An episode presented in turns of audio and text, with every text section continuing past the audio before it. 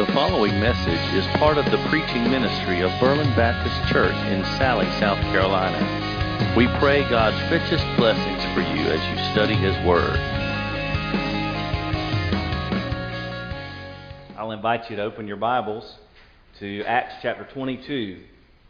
And this is going to pick up where we were two weeks ago.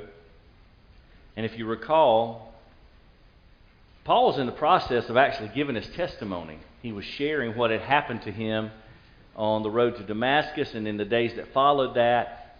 And he left off in verse 21 by saying how God had told him, I'm going to send you to the Gentiles, far away to the Gentiles. And that was where we left off. And everything seemed to be good up until that point. So I'll ask you to just kind of consider in your own life as we begin this passage today have there been times when maybe things were going along just fine and smooth, and you thought everything was going how it ought to be going, and all of a sudden, something changed. Your life changed, your circumstances changed, maybe not for the better. And you had to try to make sense of what was going on, and maybe it presented you with a crisis of belief to some degree. Maybe you had to question, all right, God, what's going on here? Not really sure what's happening and, and why, and can't really make sense of it all. Well, that's kind of where Paul finds himself today in, in, in this study where we're, where we're in Acts 22. And I will go ahead and tell you this is a lengthy piece of Scripture, but it's more of a narrative. So this is not your typical uh, three point sermon. Uh, this is, you know, he said this here and this here and this here. This is what we should do. It's not like that. We're going to read this whole passage of Scripture. I honestly believe you'd be better served by hearing the Word than hearing my words. Uh, so we're going to read the whole passage, but we're not going to have to dissect it as typically we might do because of the nature of the, of the passage. And so, what I mean by that is this we're going to read the story of what's happening in Paul's life, and we're going to try to identify in our own lives to find the, the couple of major life lessons, principles that we can apply to our situation, our circumstances, that I believe will be very helpful because just the title of the message today God is near and God is good. And, maybe we need to hear that more often, maybe repeat it to ourselves just to get it firmly entrenched in our mind and our heart and our spirit. God is near to me, to you. God is near and God is good. And that's especially important when our circumstances aren't so good. So we're going to read beginning in Acts chapter 22, verse 22, and we'll actually carry on to the end of chapter 23. So I invite you to follow along and listen to this portion of Paul's experience in his life as uh, maybe we can identify with parts of it as we go. Here's what the Bible says beginning in Acts 22 22 they listened to him up to this statement. Remember, he had just said, I'm going, God's sending me to the Gentiles. They listened to him up to this statement, and then they raised their voices and said, Away with such a fellow from the earth, for he should not be allowed to live. And as they were crying out, throwing off their cloaks, and tossing dust into the air, the commander ordered him to be brought into the barracks, stating that he should be examined by scourging so that he might find out the reason why they were shouting against him that way. But when they stretched him out with thongs, Paul said to the centurion who was standing by, Is it lawful for you to scourge a man who is a Roman and uncondemned? Now, when the centurion heard this, he went to the commander and told him, saying, What are you about to do? For this man is a Roman. The commander came and said to him, Tell me, sir, are you a Roman? And he said, Yes. The commander answered, I acquired this citizenship with a large sum of money. And Paul said, But I was actually born a citizen. Therefore, those who were about to examine him immediately let go of him, and the commander also was afraid when he found out that he was a Roman, and because he had put him in chains. But on the next day, wishing to know for certain why he had been accused by the Jews, he released him and ordered the chief priests and all the council to assemble and brought Paul down and set him before them. Now, Paul, looking intently at the council, said, Brethren, I have lived my life with a perfectly good conscience before God up to this day. The high priest Ananias commanded those standing beside him to strike him on the mouth. Then Paul said to him, God is going to strike you, you whitewashed wall. Do you sit to try me according to the law, and in violation of the law order me to be struck? But the bystanders said, Do you revile God's high priest? And Paul said, I was not aware, brethren, that he was high priest. For it is written, You shall not speak evil of a ruler of your people. But perceiving that one group were Sadducees and the other Pharisees, Paul began crying out in the council, Brethren, I am a Pharisee, a son of Pharisees, and I am on trial for the hope and resurrection of the dead. As he said this, there occurred a dissension between the Pharisees and Sadducees, and the assembly was divided. For the Sadducees say there is no resurrection, nor an angel, nor a spirit, but the Pharisees acknowledge them all. And there occurred a great uproar, and some of the scribes of the Pharisaic party stood up and began to argue heatedly, saying, We find nothing wrong with this man. Suppose a spirit or an angel has spoken to him. And as a great dissension was developing, the commander was afraid Paul would be torn to pieces by them and ordered the troops to go down and take him away from them by force and bring him into the barracks. But on the night immediately following, the Lord stood at his side and said, Take courage, for as you have solemnly witnessed to my cause at Jerusalem, so you must witness at Rome also. And when it was day, the Jews formed a conspiracy and bound themselves under an oath, saying that they would neither eat nor drink till they had killed Paul. There were more than 40 who formed this plot. They came to the chief priests and the elders and said, We have bound ourselves under a solemn oath to taste nothing until we have killed Paul. Now, therefore, you and the council notify the commander to bring him down to you, as though you were going to determine his case by a more thorough investigation. And we, for our part, are ready to slay him before he comes near the place. But the son of Paul's sister heard of the ambush, and he came and entered the barracks and told Paul. Paul called one of the centurions to him and said, Lead this young man to the commander, for he has something to report to him. So he took him and led him to the commander and said, Paul, the prisoner, called me to him and asked me to lead this young man to you, since he has something to tell you. The commander took him by the hand and, stepping aside, began to inquire of him privately, What is it that you have to report to me? And he said, The Jews have agreed to ask you to bring Paul down tomorrow to the council, as though they were going to inquire somewhat more thoroughly about him. So do not listen to them, for more than forty of them are lying in wait for him, who have bound themselves under a curse not to eat or drink until they slay him. And now they are ready and waiting for the promise from you. So the commander let the young man go, instructing him, Tell no one that you have notified me of these things. And he called to him two of the centurions and said, Get 200 soldiers ready by the third hour of the night to proceed to Caesarea with 70 horsemen and 200 spearmen. There, uh, they were also to provide mounts to put Paul on and bring him safely to Felix the governor. And he wrote a letter having this form Claudius Lysias to the most excellent governor Felix, greetings. When this man was arrested by the Jews and was about to be slain by them, I came up to them with the troops and rescued him, having learned that he was a Roman. And wanting to ascertain the charge for which they were accusing him, I brought him down to their council. And I found him to be accused over questions about their law, but under no accusation deserving death or imprisonment.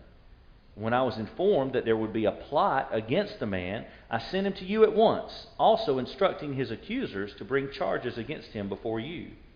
So the soldiers in accordance with their orders, took Paul and brought him by night to Antipatris. But the next day, leaving the horsemen to go on with him, they returned to the barracks. And when these had come to Caesarea and delivered the letter to the governor, they also presented Paul to him. When he had read it, he asked from what province he was. And when he learned that he was from Cilicia, he said, I will give you a hearing after your accusers arrive also giving orders for him to be kept in Herod's praetorium. Father, in Jesus' name, I pray you would help us today as we have read this text of Scripture. And I pray you give us understanding so we can see what's happening in Paul's life and what we can learn from it that we might live more in accordance with your word, with your will, and bring glory to the name of Jesus, in whose name I pray. Amen. Now, that was uh, quite a bit of drama going on in Paul's life.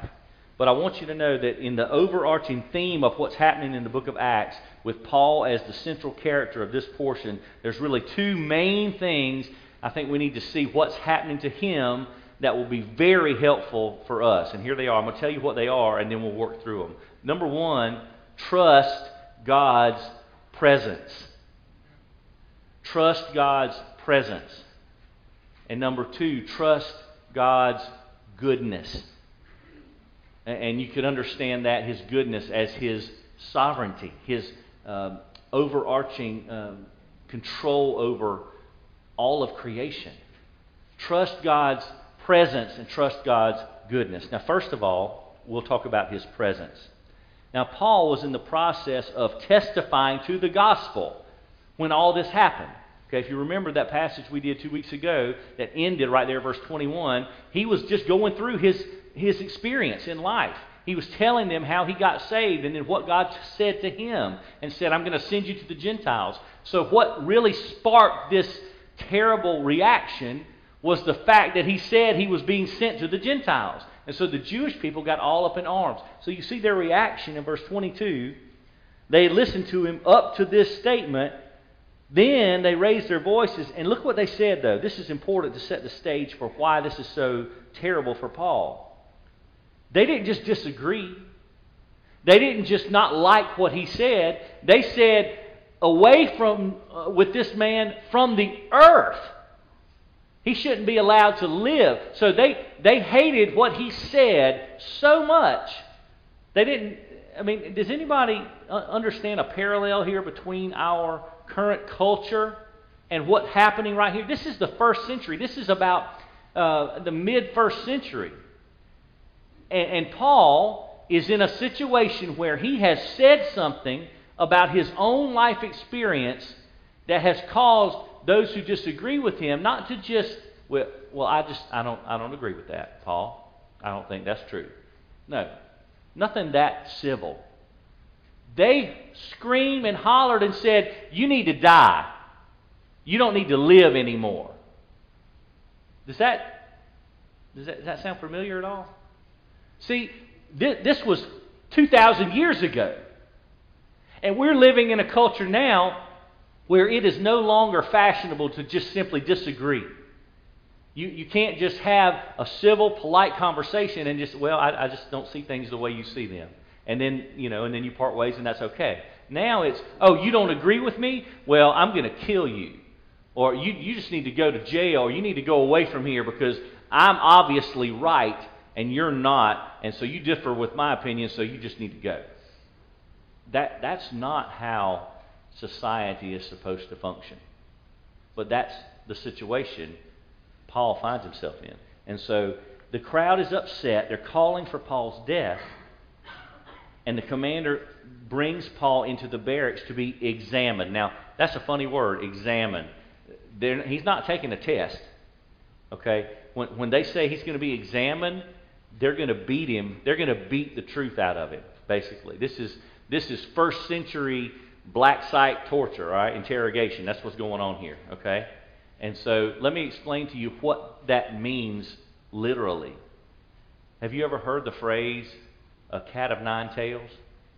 That's a particular implement, a whip, and, and here's what it looks like it's a uh, leather thongs, like strips of leather, that are weighted down on the end with rough pieces of metal or bone and then they're attached to a really, uh, really stout wooden handle.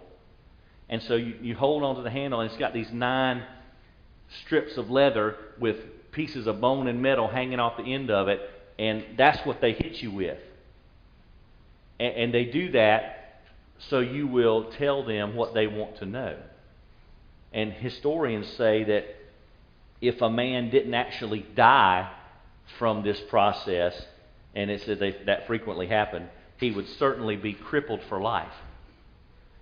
So, just from the fact that uh, they're trying to gain information, this is how they would do that. So, it's a terrible ordeal.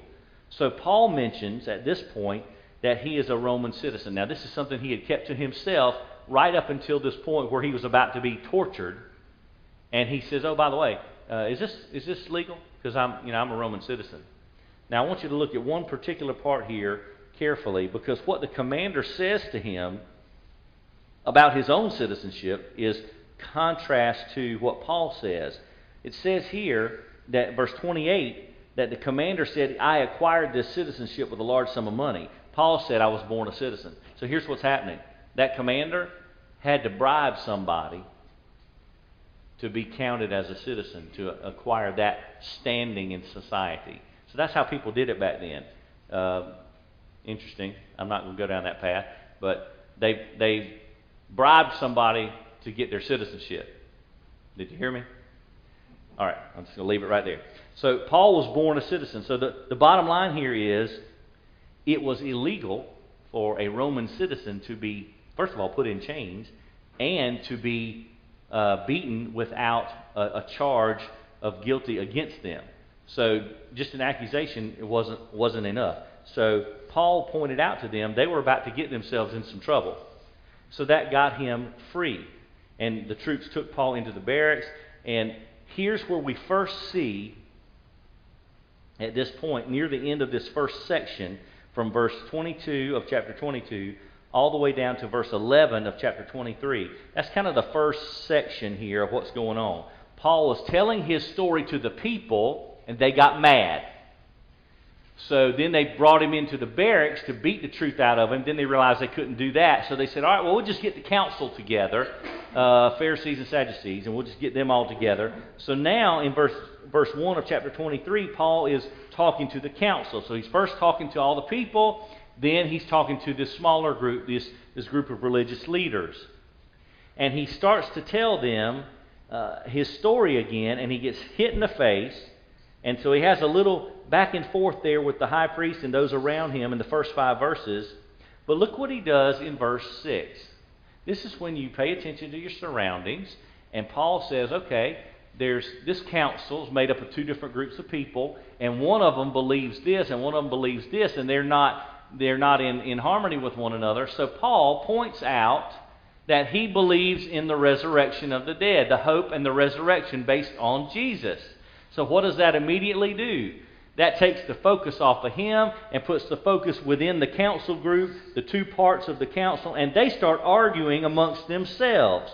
So you see there in verse 7, uh, there occurred a dissension between the Pharisees and Sadducees, and it explains there, verse 8 and 9, because the Sadducees say there's no resurrection, the Pharisees believe there is, and so they're arguing amongst themselves. So Paul kind of buys himself some more time all of this is happening because he's just trying to tell the gospel story. So here's some of the main points that we need to understand about this first section trust God's presence.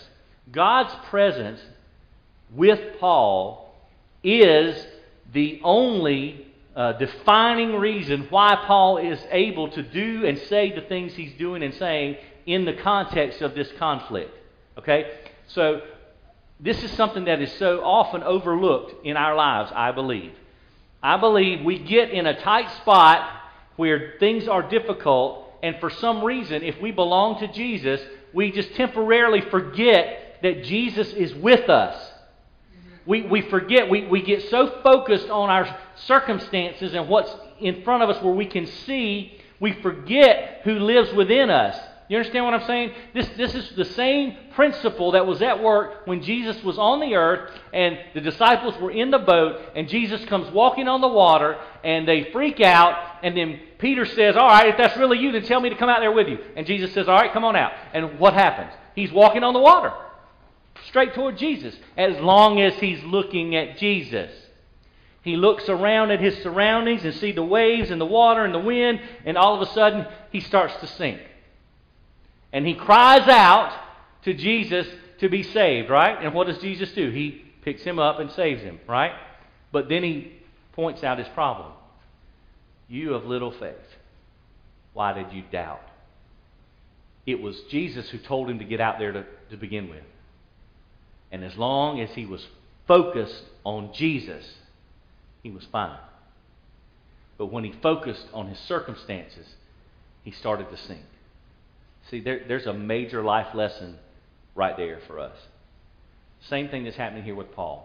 Paul is surrounded by angry people, and then he's brought into a military installation where he's prisoner. And he tries to speak to the council of people, and now they're upset. Everybody's upset because he's just simply telling the story of Jesus. See, people aren't going to be thrilled all the time when we talk about Jesus. When we tell our personal story of how Jesus impacted our lives, people aren't always going to be thrilled with that. But we have to remember that Jesus is with us. See, uh, after the confrontation between Paul and the high priest, the heated argument between the Pharisees and the Sadducees, it's kind of a relief to read that during the following night, the Lord Jesus came and stood near Paul and spoke to him. See, the violence of the last two days, especially the enmity of the Jews, must have made him wonder anxiously about the future. There seemed like there was little prospect of his leaving Jerusalem alive, let alone his traveling on to Rome. So, in this moment of discouragement, Jesus comforted him with the straightforward promise, verse 11, that as he had borne witness to him in Jerusalem, so he must also bear witness to him in Rome. And it would be hard to exaggerate the calm courage which this assurance must have brought to Paul during these three further trials because he's going he's just going to see another leader, the governor. He's got to tell his story again. He would be uh, in front of three more court systems, three further trials, two years of imprisonment, and then a voyage on to Rome.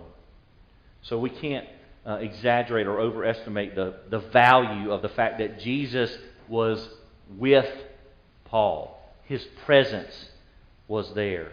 And see, this vision makes it clear that what's about to happen in Paul's life is following a divine plan. This is not random, these are not arbitrary events. See, what happens to us, and if things are going fine, then we're fine, right? If things are smooth in our lives, maybe we might not even call on God quite frankly, if things are going okay. But let something bad happen. We immediately call on the Lord. But here's what we may forget nothing comes into the life of a believer without filtering through the hands of God. I don't think we fully grasp the idea that that whole word coincidence, I hate that word. That's not how it works.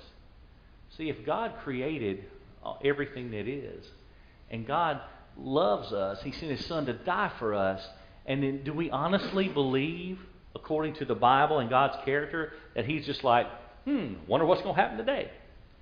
I mean, really? Does that even make sense about who God is? God loves us and cares for us. These things are not accidental.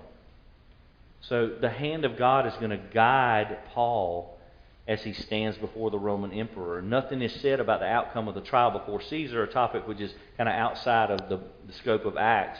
But what's significant is that the appearance of Paul before the Sanhedrin in Jerusalem is described as witness. He's bearing witness. You see that verse 11? As you have witnessed to my cause in Jerusalem, you will also witness in Rome. What, what does a witness do? He testifies. See, that's what we're supposed to be doing testifying to the goodness and the grace and mercy of God, the gospel of Christ. We're supposed to be telling story. And so Paul's appearance before the emperor is going to also be for that same purpose witnessing to Jesus. It's not defending himself against specific charges, it's witnessing to Jesus. That's always our top priority, and God is with us.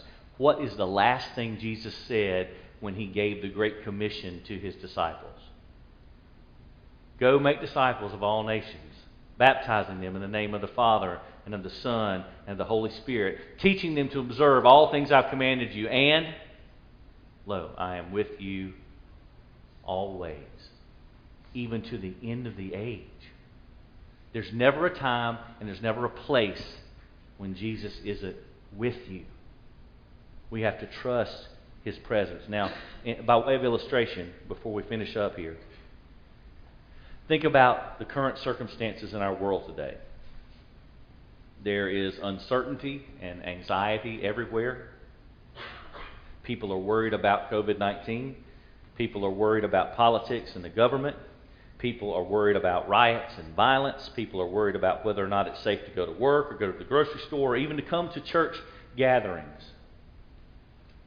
Now, I'm not saying these concerns are not valid or not real. I know they are.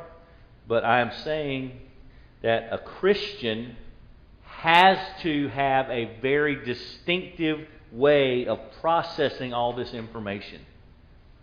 Does that make sense? See, if we are going to be Christians, which means we follow Christ, that by definition means we cannot process and understand the information around us in the exact same way as every other unbeliever in the world does. Does that make sense? We have a, we have a different uh, source of information and a different perspective and a different worldview and, quite frankly, different morals and priorities and, and beliefs. And so, therefore, we can't think of things in the exact same way as someone who doesn't know Jesus. I hope that makes sense. So the Christian's perspective has to look different than that of the world, or else there's a serious problem. And it's almost as if uh, some of us have forgotten the fact that Jesus promised to be with us always. That, that seems important to me. Something we should remember and, and let it affect our behavior. So trust God's presence. And finally, trust God's goodness. From verse 12 in chapter 23 to the end of the chapter, we're going to see God's sovereign hand, His good hand, ordering Paul's steps and, and guarding him as he goes through here. Because here is a group of people who took an oath among themselves. They made a, a pact, so to speak, and it says, hey, we're not going to eat or drink until Paul's dead. We, we got to get rid of this guy. He's causing us too much heartburn, too much trouble. So it seemed like everybody was now involved in this conspiracy and that Paul was in extreme danger. But I want to want to say now what I said before when I read the passage from Isaiah 54 at the beginning of our service.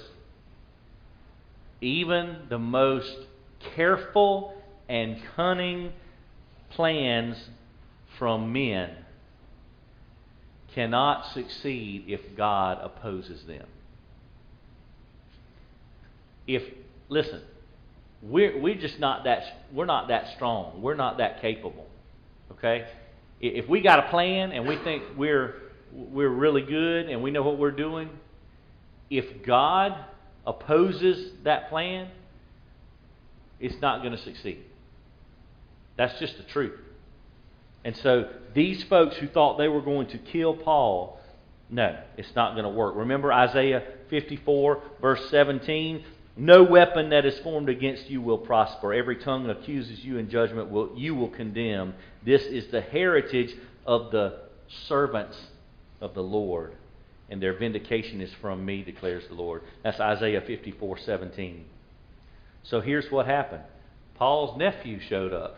this is this is I mean I, I find this to be comic relief. I don't know if y'all ever see that when you read the Bible, but to me this is kind of funny. Because Paul's in he's in prison. And he's got some freedom because he's not uh, being uh, he's not he's not found guilty. So he's kind of he can't he's a Roman citizen, he can't be chained. So apparently he can have visitors. And so Paul's nephew hears about the plot to kill him, and so he it said, look what it says. Verse 16. the son of Paul's sister, heard of their ambush, so he came and went into the barracks and told Paul. So he just walks right in. Hey, Paul, there's some folks to try to kill you. And so Paul sends him to the commander, gets the word, and so you see that, that chain of events that takes place there. And then after that information is passed on, verse 22, the commander let the young man go and then instructed him, Tell no one that you have notified me of these things. So he kept it a secret.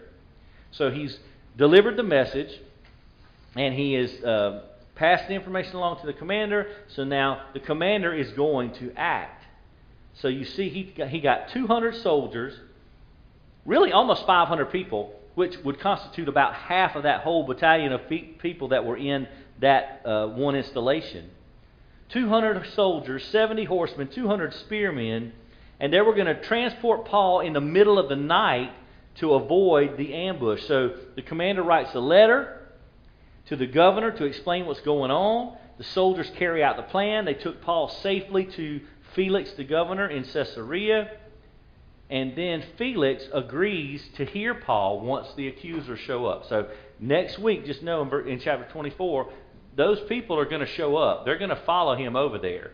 And there's going to be another trial. But Felix agrees to hear him once the accusers show up. But in the meantime, he was kept safe. See, he was guarded in Herod's praetorium, which means he's got soldiers all around him. Nobody can get to him. This plot to kill him is not going to happen.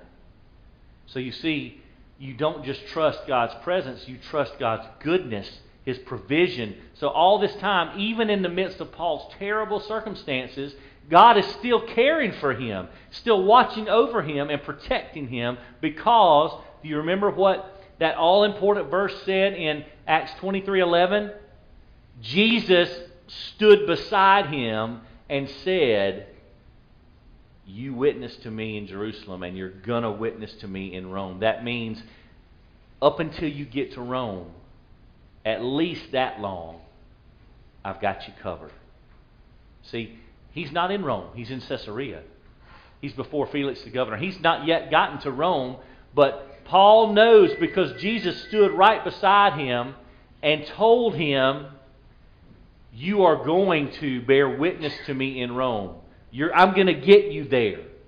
I'm going to carry you safely to that location. So the future of the gospel was at stake. Powerful forces ranged for and against. On the one hand, you've got Jew, uh, Jewish persecutors who are prejudiced and violent.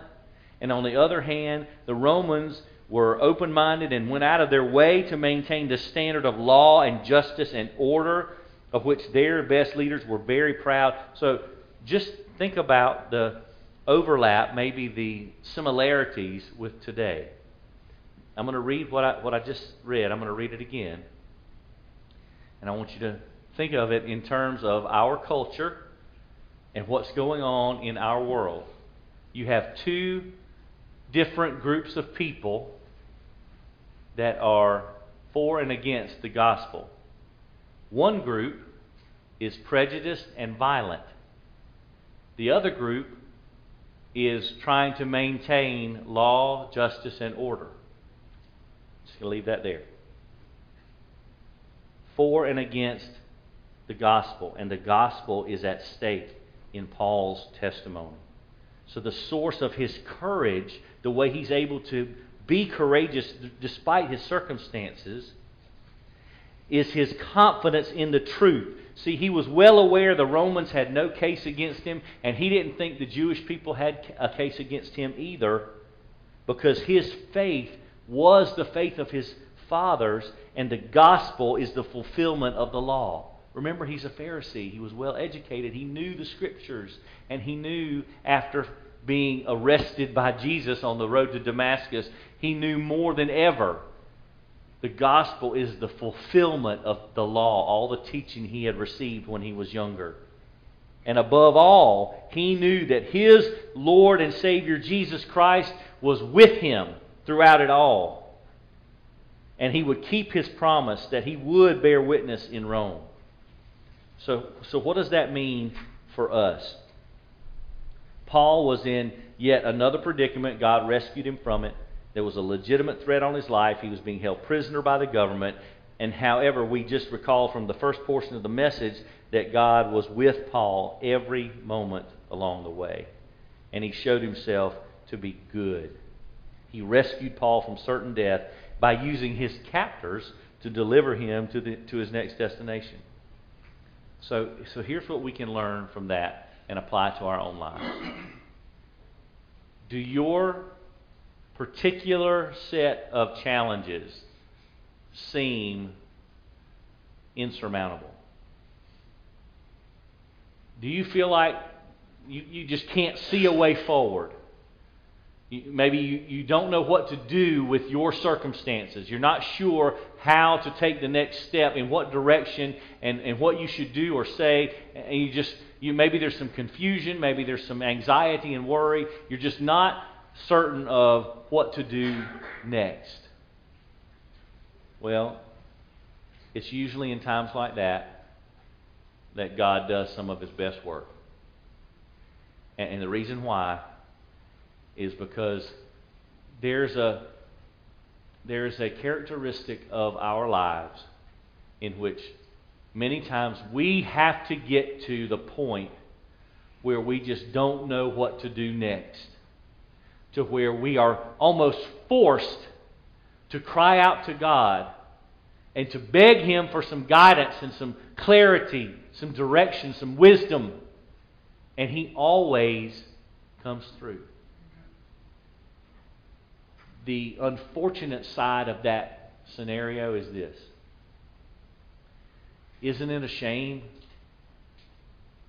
things have to get that bad for us to get on our knees and cry out to God?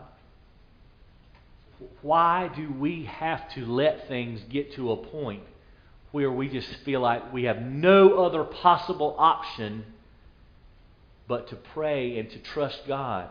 And to trust His goodness and His presence and trust that He loves us enough to guide us through whatever it is we're going through. Why do we have to wait to, till it gets to that point? Instead of, you know, God, things in my life are really awesome right now, um, so I'm going to stay closer to you than ever. I'm going to pray more. I'm going to thank you more. I'm going to praise you more. I'm going to gather with my church family more not less. I'm going to be more in tune with your spirit because things are going so well. Instead of, well, everything in life has just gone to pot. I don't know what to do. I, don't know where I'm going to go next. I don't know how I'm going to handle this terrible situation. And, and here's the phrase Well, I guess all I can do now is pray. Really? Shouldn't that be the first thing we do? Shouldn't that be on the top of the list? All right, before I do anything else, I haven't even touched any other human options, but before I do anything else, I'm going to pray. I'm going to seek God's face. I'm going to open the Word. I'm going to spend time with Him and ask for wisdom and direction and guidance, clarity, discernment. Instead of, well, I've done this, this, this, this, this, and this. I've asked this person and that person. I've done everything I know to do from a human perspective. I guess I better pray. God is never a last resort. He, he's the first name on the list. You can trust His presence and you can trust His goodness. Let's pray. Thank you for listening to this message from God's Word. For more information on Berlin Baptist Church, we invite you to explore our website at www.berlinchurchsc.org